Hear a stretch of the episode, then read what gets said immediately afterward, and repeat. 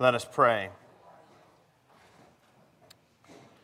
O gracious God and most merciful Father, who has vouchsafed us the rich and precious jewel of thy holy word, assist us with thy Spirit that it may be written in our hearts to our everlasting comfort, to reform us, to renew us according to thine own image, to build us up into the perfect building of thy Christ, and to increase us in all heavenly virtues. Grant this, O Heavenly Father, for the same Jesus Christ's sake. Amen. Well, we are finally, it's been a long slog, a difficult climb, but we have finally reached the summit as we begin today our study of the eighth chapter of Paul's epistle to the Romans. It has been described invariably by scholars as the high point, the summit, the Everest of Paul's epistle to the Romans. Some have gone so far as to say the Everest of the New Testament, some even the Everest of the Bible. Now, that's very high praise indeed, but we've already said that the Epistle to the Romans has had a profound impact on the life of many people. Many famous people down through the centuries have been converted to the Christian faith as a consequence of reading Paul's Epistle to the Romans. We think about, for example, John and Charles Wesley, the founders of Methodism. Uh, they were converted in large measure through the influence of Paul's epistle to the Romans. Or you think about Martin Luther, the great reformer in the 16th century. He came to an understanding that we are saved by grace through faith and not by works through his study of Paul's epistle to the Romans. Or you go back even further to the great doctor of the church, um, that great scholar from Africa, St. Augustine, who was probably the greatest scholar since the time of the Apostle Paul and theologian who likewise was converted through his reading of Paul's epistle to the Romans. So many people uh, in the past, many people in the present day have been converted as a consequence of this. I think about David Suchet. Anybody know who David Suchet is? Um, he's a well-known British actor, plays Hercule Poirot. Uh, everybody knows who he is. Well, he was converted to Christianity. One night he was staying in a hotel room and he opened the drawer, and what did he find but a Gideon Bible? And he tells of how he opened that up and began to read Paul's epistle to the Romans, and as a consequence, became a believer in Jesus Christ. So many people, as I said, have been transformed through the reading of this book, and in particular, by the reading of the eighth chapter of Paul's epistle to the Romans, because really this is the summit. Everything has been building up to this point, and everything flows out of what Paul has to say here in this eighth chapter of the epistle to the Romans. Now, you might ask the question well, that's, that's wonderful, but isn't all of Scripture inspired? Uh, isn't that what Paul says? That all Scripture is theopneustos, that, theopneustos, that is God breathed and profitable for teaching, for instructing, for rebuking, for correcting, for training in righteousness, so that the man or woman of God may be complete. Is it ever safe to say that this is the greatest chapter in the Bible? Well, there may be a danger in this. Uh, if for no other reason, than you may find yourself contradicting yourself at a later point. I have sometimes done that. I have said, Oh, this is the greatest chapter in the Bible, and somebody will come up to me six months later and say, Now, wait a minute, you told me that Ephesians chapter 2 was the greatest chapter in the Bible. Well, Martyn Lloyd-Jones once said that for the expositor, for the scholar, for the biblical teacher, the greatest chapter in the Bible should be the one that you are studying at the present time.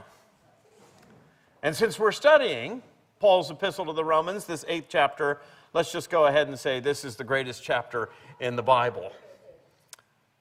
At the very least, it is one that has had a profound impact, not only on the church, but on the world, the eighth chapter of Romans. Now, let me just go ahead and read through the chapter. It's rather lengthy. But I want to go ahead and read through it. And then what I want to do to begin with is just outline the chapter. There is a lot here. We're going to spend some time in Romans chapter 8, but it might be helpful for you as we work our way through at least to have a general outline. Now, lots of people have outlined this, and everybody does it in a slightly different way. So, my way may be different from some other commentator that you're reading. But I do think that it's helpful uh, you know, to just take it in pieces uh, how do they say you eat an elephant? One bite at a time. And that's the way we're going to have to tackle Romans chapter 8. But let me just go ahead and um, read through the chapter, remember that everything has been building up to this point. Paul begins this epistle by talking about how you and I are under the wrath of God. Uh, we're under condemnation because we know the truth, but we have suppressed the truth, and we have exchanged the truth of God for a lie, and we have served and worshiped created things rather than the Creator who is forever blessed, and therefore God has handed us over to do what we want to do. And the result is that we have started on this downward spiral that brings us to the point you know when you've hit bottom, when you're calling things that are good evil and you're calling evil things good. And that is a terrible place to be. And the question becomes well, who will deliver us? Who's going to deliver us from this terrible plight in which we are in? And of course, that's what Paul goes on to unpack. And once he gets to the point where we have been delivered, he then reaches this point where he talks about there being no condemnation. No condemnation. So let's go ahead and read through the chapter. Paul writes, There is therefore now no condemnation for those who are in Christ Jesus. For the law of the Spirit of life has set you free in Christ Jesus from the law of sin and death. For God has done what the law, weakened by the flesh, could not do. By sending his own Son in the likeness of sinful flesh, and for sin, he condemned sin in the flesh, in order that the righteous requirement of the law might be fulfilled in us, who walk not according to the flesh, but according to the Spirit. For those who live according to the flesh set their minds on the things of the flesh, but those who live according to the Spirit set their minds on the things of the Spirit. For to set the mind on the flesh is death but to set the mind on the Spirit is life and peace. For the mind that is set on the flesh is hostile to God, for it does not submit to God's law. Indeed, it cannot. Those who are in the flesh cannot please God. You may recall that before we took a break last week for the conference, we were finishing up Romans chapter 7, and we talked about that man at the end of the chapter. Uh, who was Paul describing? Was Paul describing himself? Or was Paul describing someone else? Was Paul describing someone who was converted and was living in a fleshly or carnal way? Or was Paul describing someone who had not yet been converted? And we said that this idea of the fleshly or carnal Christian is an oxymoron. You cannot be a Christian and live according to the flesh. And that's exactly what Paul is saying here. He says, Whoever walks according to the flesh walks in a way that is hostile to God. So if your life is characterized by living according to the world, Paul says you are still in battle or at war with God. Those who are in the flesh cannot please God. Verse 9 You, however, are not in the flesh, but in the Spirit, if in fact the Spirit of God dwells in you. Anyone who does not have the Spirit of Christ does not belong to him. But if Christ is in you, although the body is dead because of sin, the spirit is life because of righteousness. If the spirit of him who raised Jesus from the dead dwells in you, he who raised Christ Jesus from the dead will also give life to our mortal bodies through his spirit who dwells within us.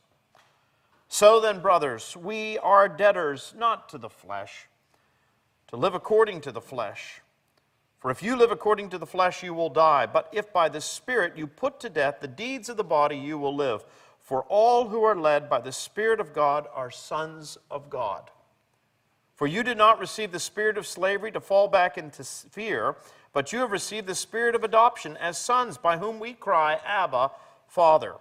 The Spirit Himself bears witness with our spirit that we are children of God, and if children, then we are heirs heirs of God and fellow heirs with Christ, provided we suffer with him in order that we may also be glorified with him. And here comes a section that you're all familiar with, if for no other reason than it's often read at funerals. For I consider that the sufferings of this present time are not worth comparing with the glory that is to be revealed to us. For the creation waits with eager longing for the revealing of the sons of God. For the creation was subjected to futility, not willingly but because of him who subjected it, in hope that the creation itself will be set free from its bondage to corruption and obtain the freedom of the glory of the children of God. For we know that the whole creation has been groaning together in the pains of childbirth until now. And not only the creation, but we ourselves who have the first fruits of the Spirit groan inwardly as we eagerly await for the adoption as sons, the redemption of our bodies. For in this hope we were saved. Now, hope that is seen is not hope, for who hopes for what he sees? But if we hope for what we do not see, we wait for it with patience. Likewise, the Spirit helps us in our weakness. For we do not know what to pray for as we ought, but the Spirit Himself intercedes for us with groanings too deep for words.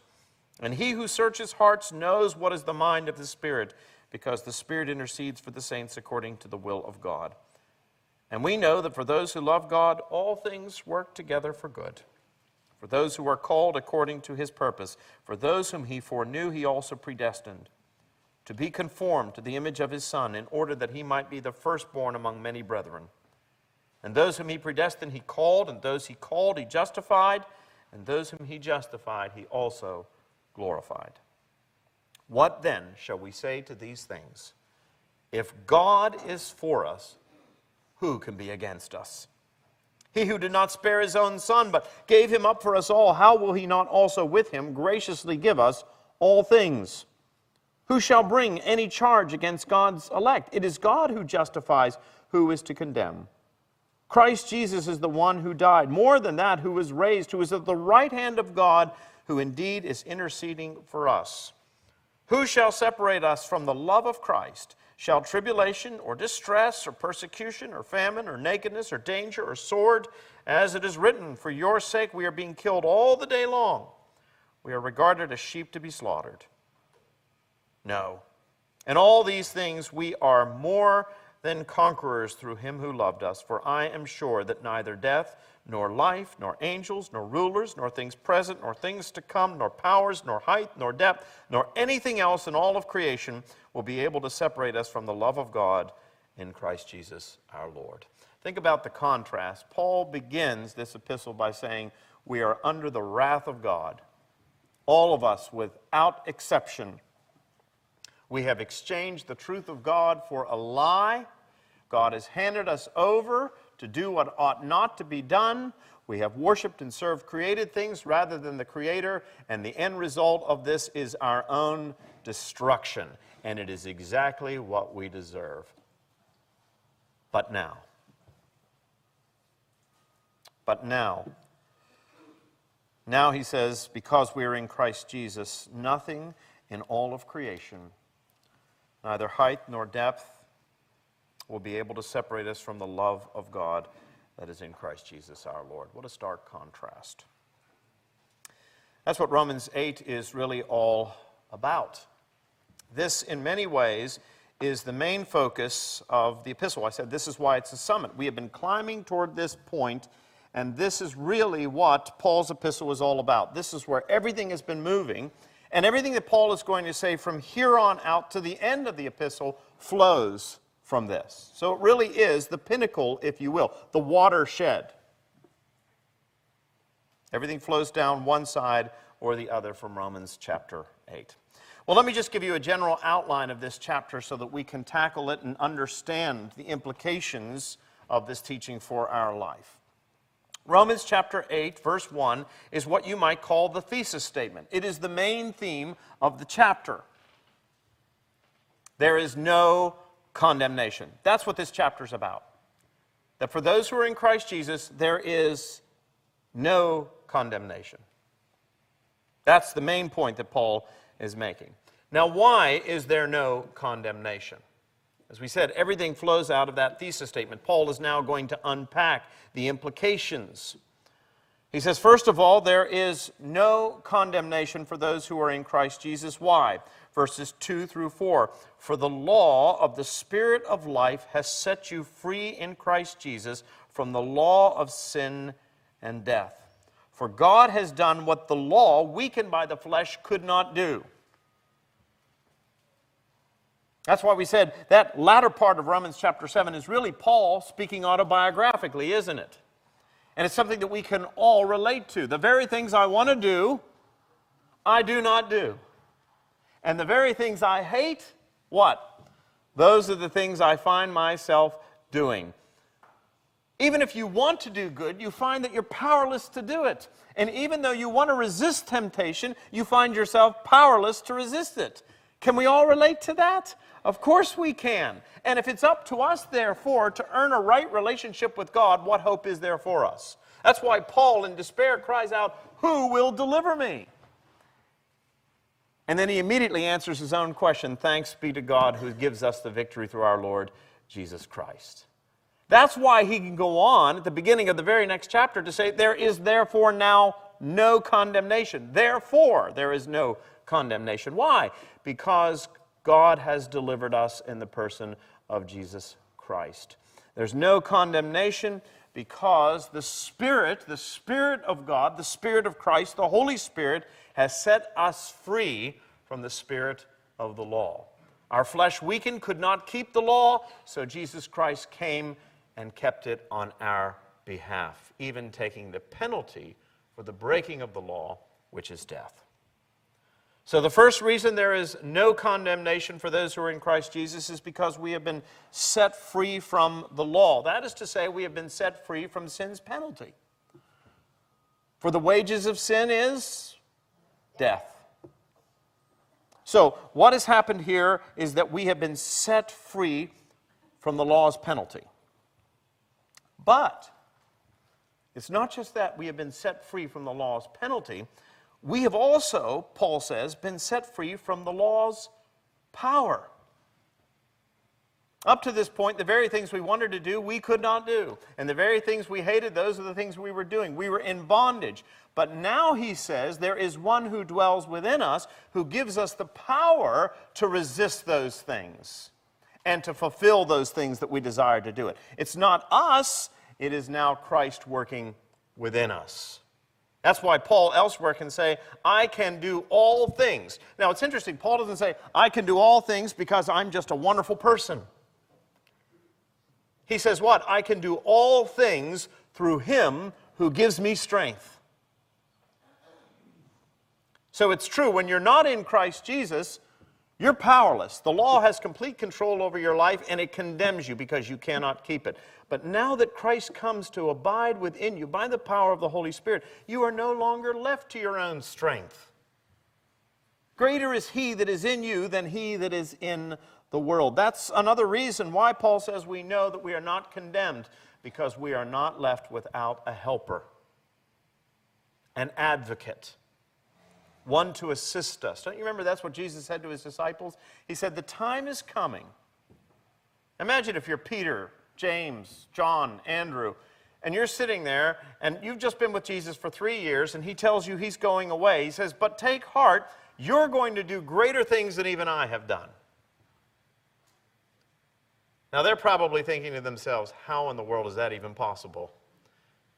Having seen all the miracles that Jesus performed the cleansing of lepers, the opening of the eyes of the blind, the lame leaping for joy, the dead being raised, the, the calming of the sea, the multiplication of the five loaves and the two fish, and we're going to do greater things than that. That's not power, that's not even possible. But Jesus is saying, it's not that you are going to do it, it's that I'm going to do it in and through you by the power of the Holy Spirit. I love that first chapter of Acts chapter 1 when Jesus says to him, The time is coming when you will receive power and you'll be my witnesses in Jerusalem and Judea and to the ends of the earth. You know that the word that is translated power in that passage is the Greek word dynamis, from which we get the word dynamite. An explosive power will come upon you. And that's how we know that we are not condemned. Because if we are in Christ Jesus, God the Holy Spirit dwells within us. So we have been set free from sin's penalty. Because the Holy Spirit dwells within us, we have also been set free from sin's power. We have also become God's children. Look at verses 15 through 17.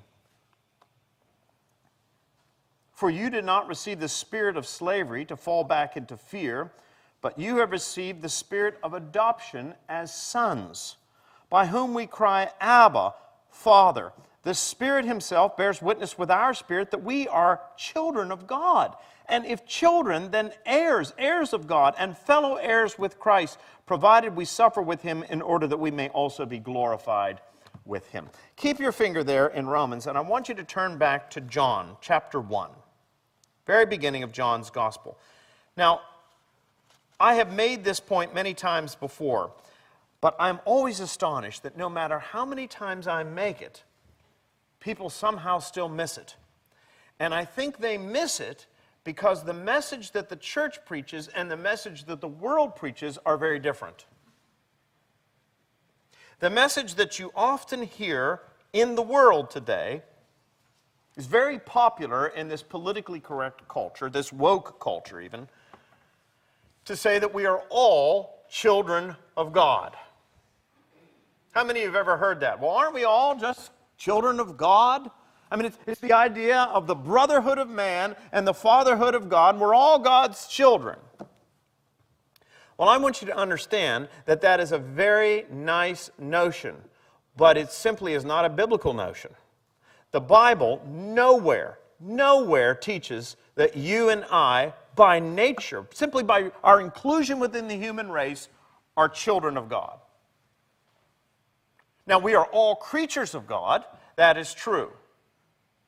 And not only creatures, we are, in a sense, exalted creatures because we've been made in the image of God. We are, we are given imagination, creativity, the power to think, to process, even the awareness of time passing us by. No other creature on earth has those things. A moral sense a sense of what is right and wrong, what is true and what is false, what is beautiful, what is noble, what is lovely. That is something that is part of what it means to be human and is the result of being made in the image of God. But that does not make us a child of God. Look at John chapter 1 for just a moment. We're going to read through verses 1 through 12. In the beginning was the Word, and the Word was with God, and the Word was God. He was in the beginning with God. All things were made through him, and without him was not anything made that was made. In him was life, and the life was the light of men. The light shines in the darkness, and the darkness has not overcome it. You know this passage because we read it every year at Christmas. It's about the incarnation, the highest Christology you'll find anywhere in Scripture. Skip down to verse 9. The true light, which enlightens everyone, was coming into the world. He was in the world, and the world was made through him, yet the world did not know him. He came to his own, and his own people did not receive him, but to all who did receive him, who believed in his name, he gave the right to become children of God. And this is very important. Would have been very important for Jews living in the first century. Children who were born not of blood, nor of the will of the flesh, nor of the will of man, but of God. And the Word became flesh and dwelt among us, and we beheld his glory. You see, you become a child of God. You're not automatically a child of God. And how do you become a child of God? By adoption. And how is it that you are adopted? By believing on His name, by receiving and believing.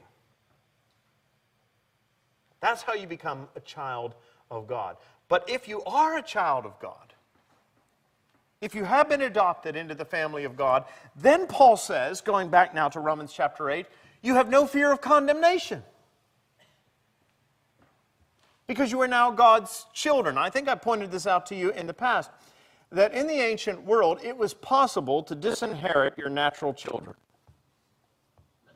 You found that your child had gone off the rails and had done terrible things, and you just said, Well, I'm, that's it, I'm cutting him out of the will. That's one of the reasons why Jesus' parable of the prodigal son is so powerful. When that young man came to his father and said, I want my inheritance and I want it right now, it was the equivalent of saying to his dad, I wish you were dead. Now, understand that that was the first century. That was not the 21st century, where parents tend to be more indulgent and, you know, realize, well, he's had a tough life and school hasn't been everything that he hoped for. And so, you know, you're, you're no, no, no. In that day, it was a shame based society, and this young man came up and basically told his father he wished he were dead. And that father had every right to throw him out and disinherit him. Indeed, you'll remember the other brother, the elder brother, expected that that's what would happen.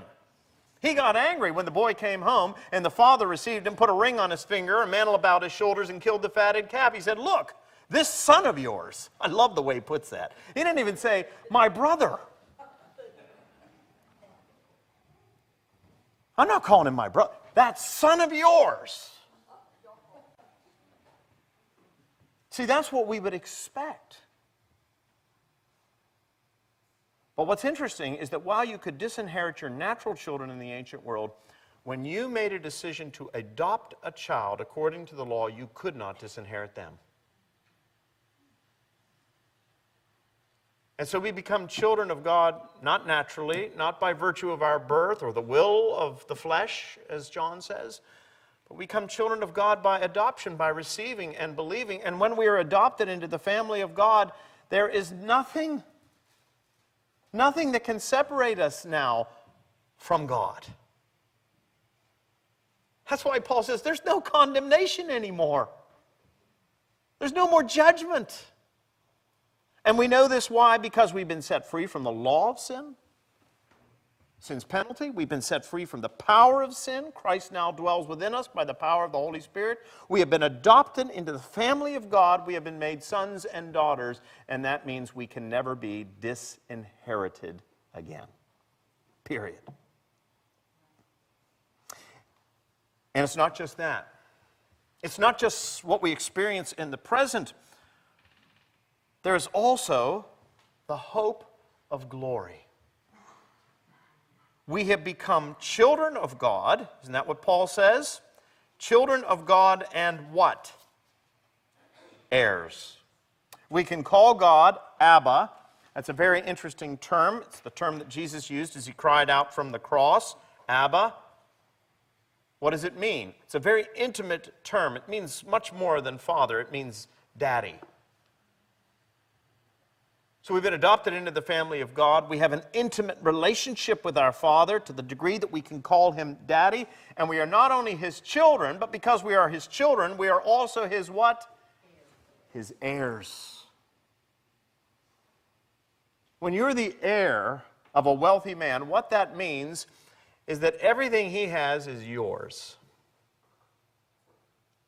When you become a child of God, all that is God's, all the riches that belong to Him as the Lord of the cosmos, belongs to you and will one day come to you. He will hold nothing back. The Spirit Himself bears witness with our spirit that we are children of God, and if children, then heirs heirs of God and fellow heirs with Christ.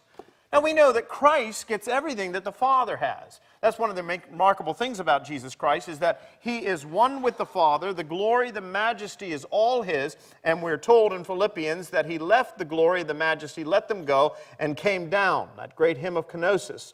Though he was in the form of God, he did not consider equality with God a thing to be grasped, but he made himself what? Nothing, took the form of a servant, and became obedient unto death, even death upon the cross. He had the best, he let it go. But then what? As a result of his obedience, God hath highly exalted him and given him that name which is above every name, that at the name of Jesus every knee should bow and every tongue confess that he is Lord to the glory of God the Father. He left the glory came down, took on poverty, died the death of the cross, and because of his obedience was highly exalted and received that much back again. And Paul says, We are heirs with Christ. We have died to the sin and to the flesh that once controlled our lives, and now, having died to that, we have been raised to the new life of grace. We have been adopted into the family of God, and now, whatever Christ has received, we shall receive as fellow heirs with Him. At the very least, that means that place where there is no more sorrow, no more grief no more sighing, no more separation, but life everlasting, that place where God Himself is going to wipe away every tear from our eyes.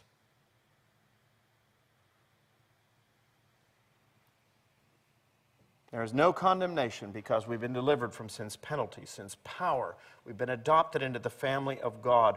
We have an inheritance.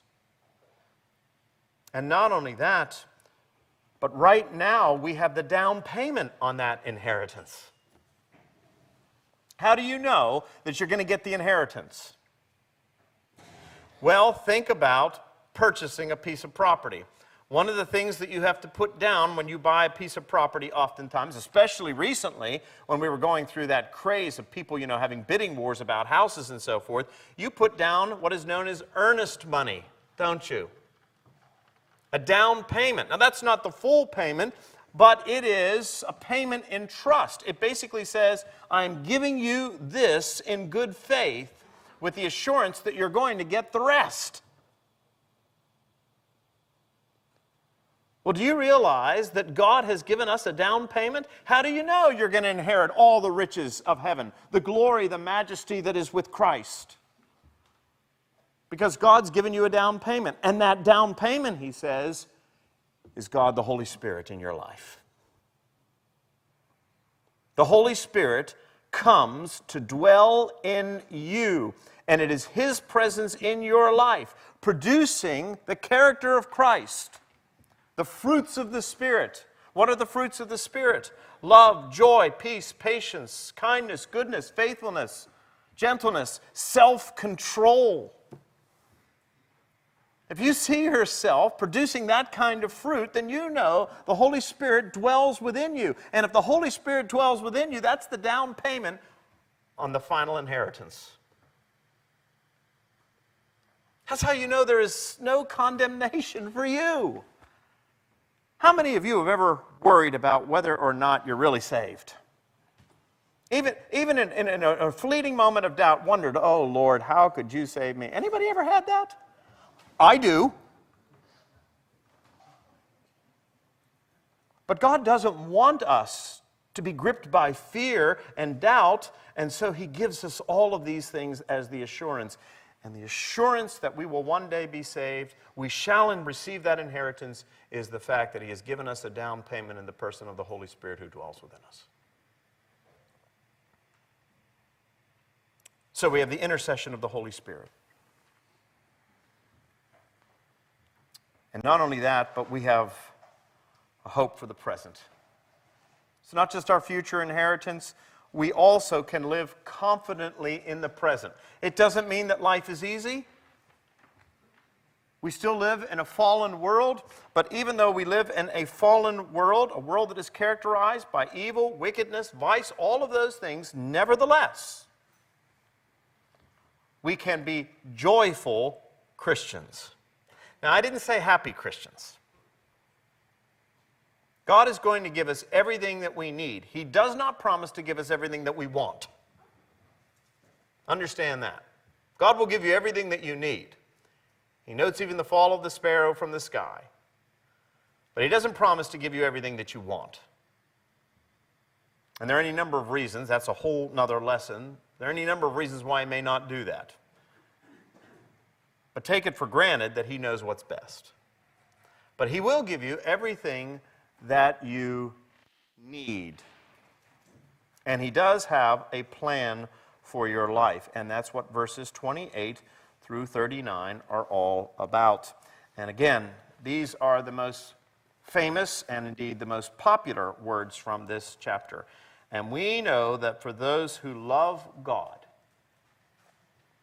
that is to say, those who have been set free from sin's penalty, from sin's power, those who have been adopted into the family of God as sons and daughters, those who have the hope of the inheritance and the down payment of the Holy Spirit, he says that we know that for them, all things work together for good. All things. Even the disasters, the catastrophes, the sorrows, the heartbreaks in your life, God is ultimately using them for good.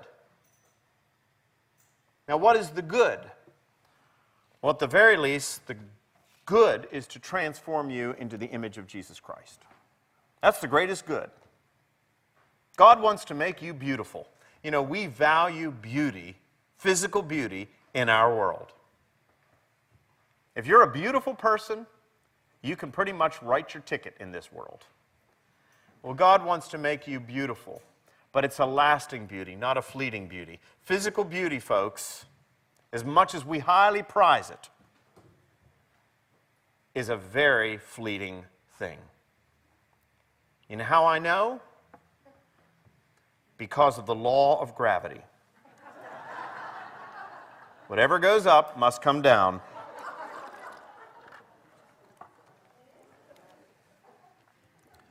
But we know that for those who love God, all things work together for good, for those who are called according to his purpose.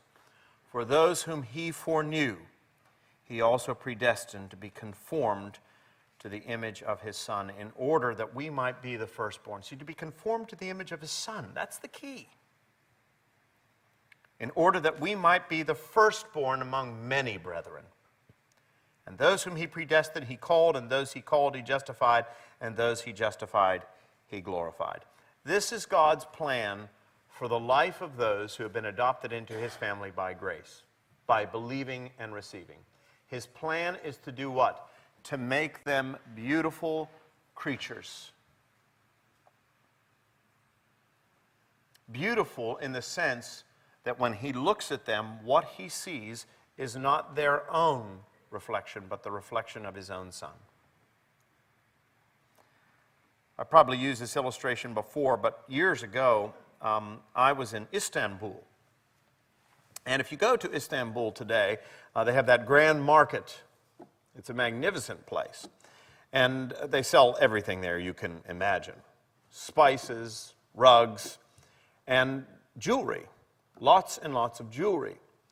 And uh, when I went there, which was probably 15 years ago, was the last time I've been there twice, but I think about maybe 15 years ago was the last time I was there in Istanbul.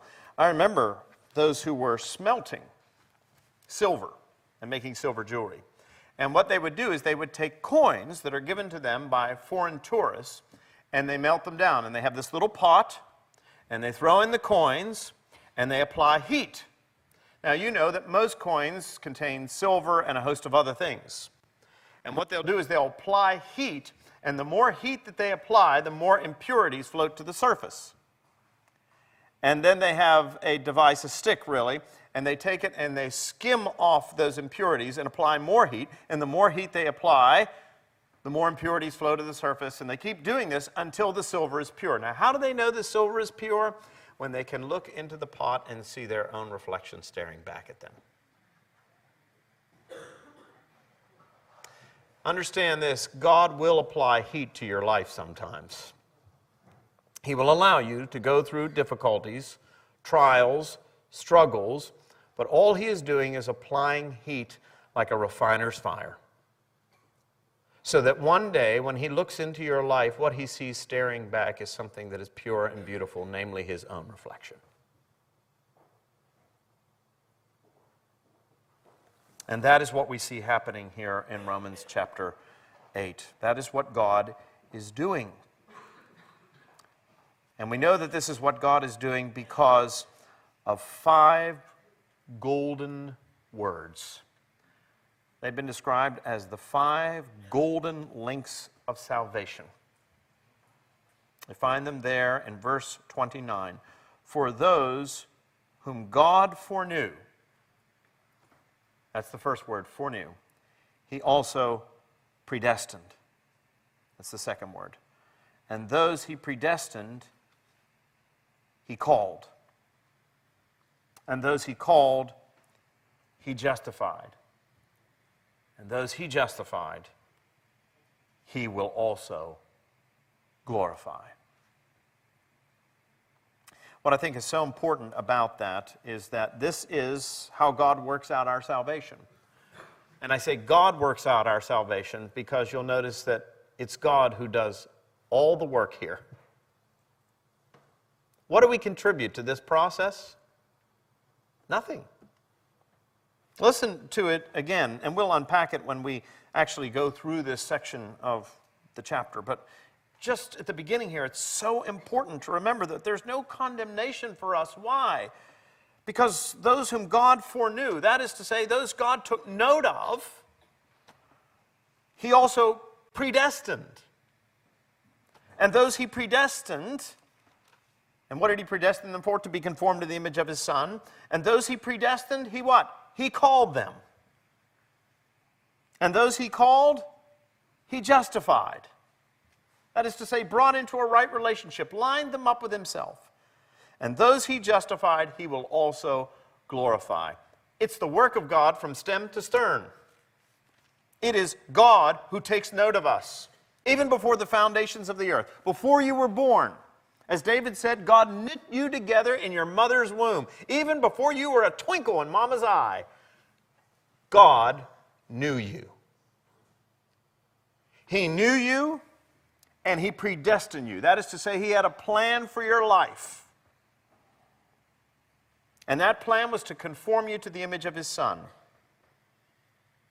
And having predestined you, he then called you. Now, when did that calling take place? For some of you, it took place perhaps when you were a child. For some of you, it took place in the middle aged years. For some of you, it's taking place right now. But the point is that God calls you. And when He calls you and you receive and believe, He justifies and he will glorify. Now, I want to qualify something I just said. I said, when he calls you and you receive and believe. Let me put it to you this way when God calls you, you will receive and believe. It's called an effectual call, it's the grace of God. This is why C.S. Lewis and others have described God as the hound of heaven. I think that was a term that was originally coined by G.K. Chesterton. But think about it, it's a wonderful expression the hound of heaven. We spend our whole lives running away from God to do our own thing. But when God gets your scent, folks, He's going to track you down. He's going to run you down. He's going to bring you to the end of yourself.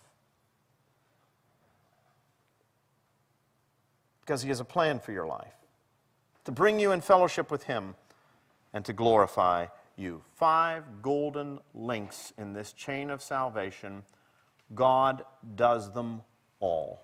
And it's because God does it, and it's not our work. See, if it was up to us, if we saved ourselves, if we contributed anything besides the sin from which we needed to be redeemed, if we added even the smallest iota to the process of salvation, then there's always the smallest chance that we might blow it. but because it is the work of God from start to finish, from stem to stern.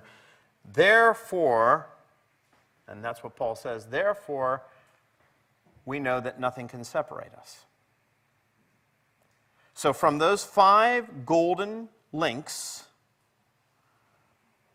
Paul asks in verses 31 through 39 five unanswerable questions. If God foreknew us, if God predestined us, if God called us, if God justified us, and if God glorified us, well then, who can be against us? If God is for us in this way, who could be against us?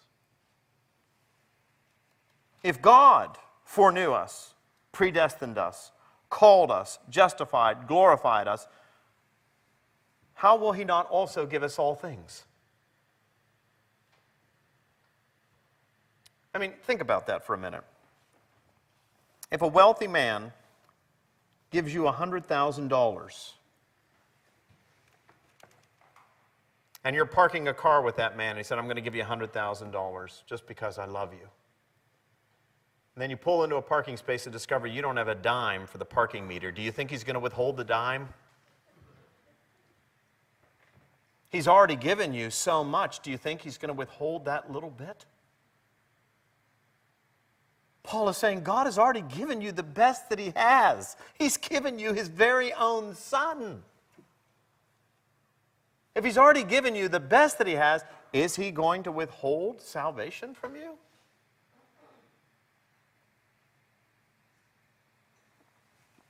If it is God who foreknew, who predestined us, who called us, who justified us, who glorified us, who can bring any charge against us? Who can accuse us? And if it is God who foreknew us, predestined us, conformed us, called us, justified us, glorified us, who can condemn us? And most importantly, who can separate us from the love of God, which is in Christ Jesus our Lord? And the obvious answer to all of those questions is no one. No one.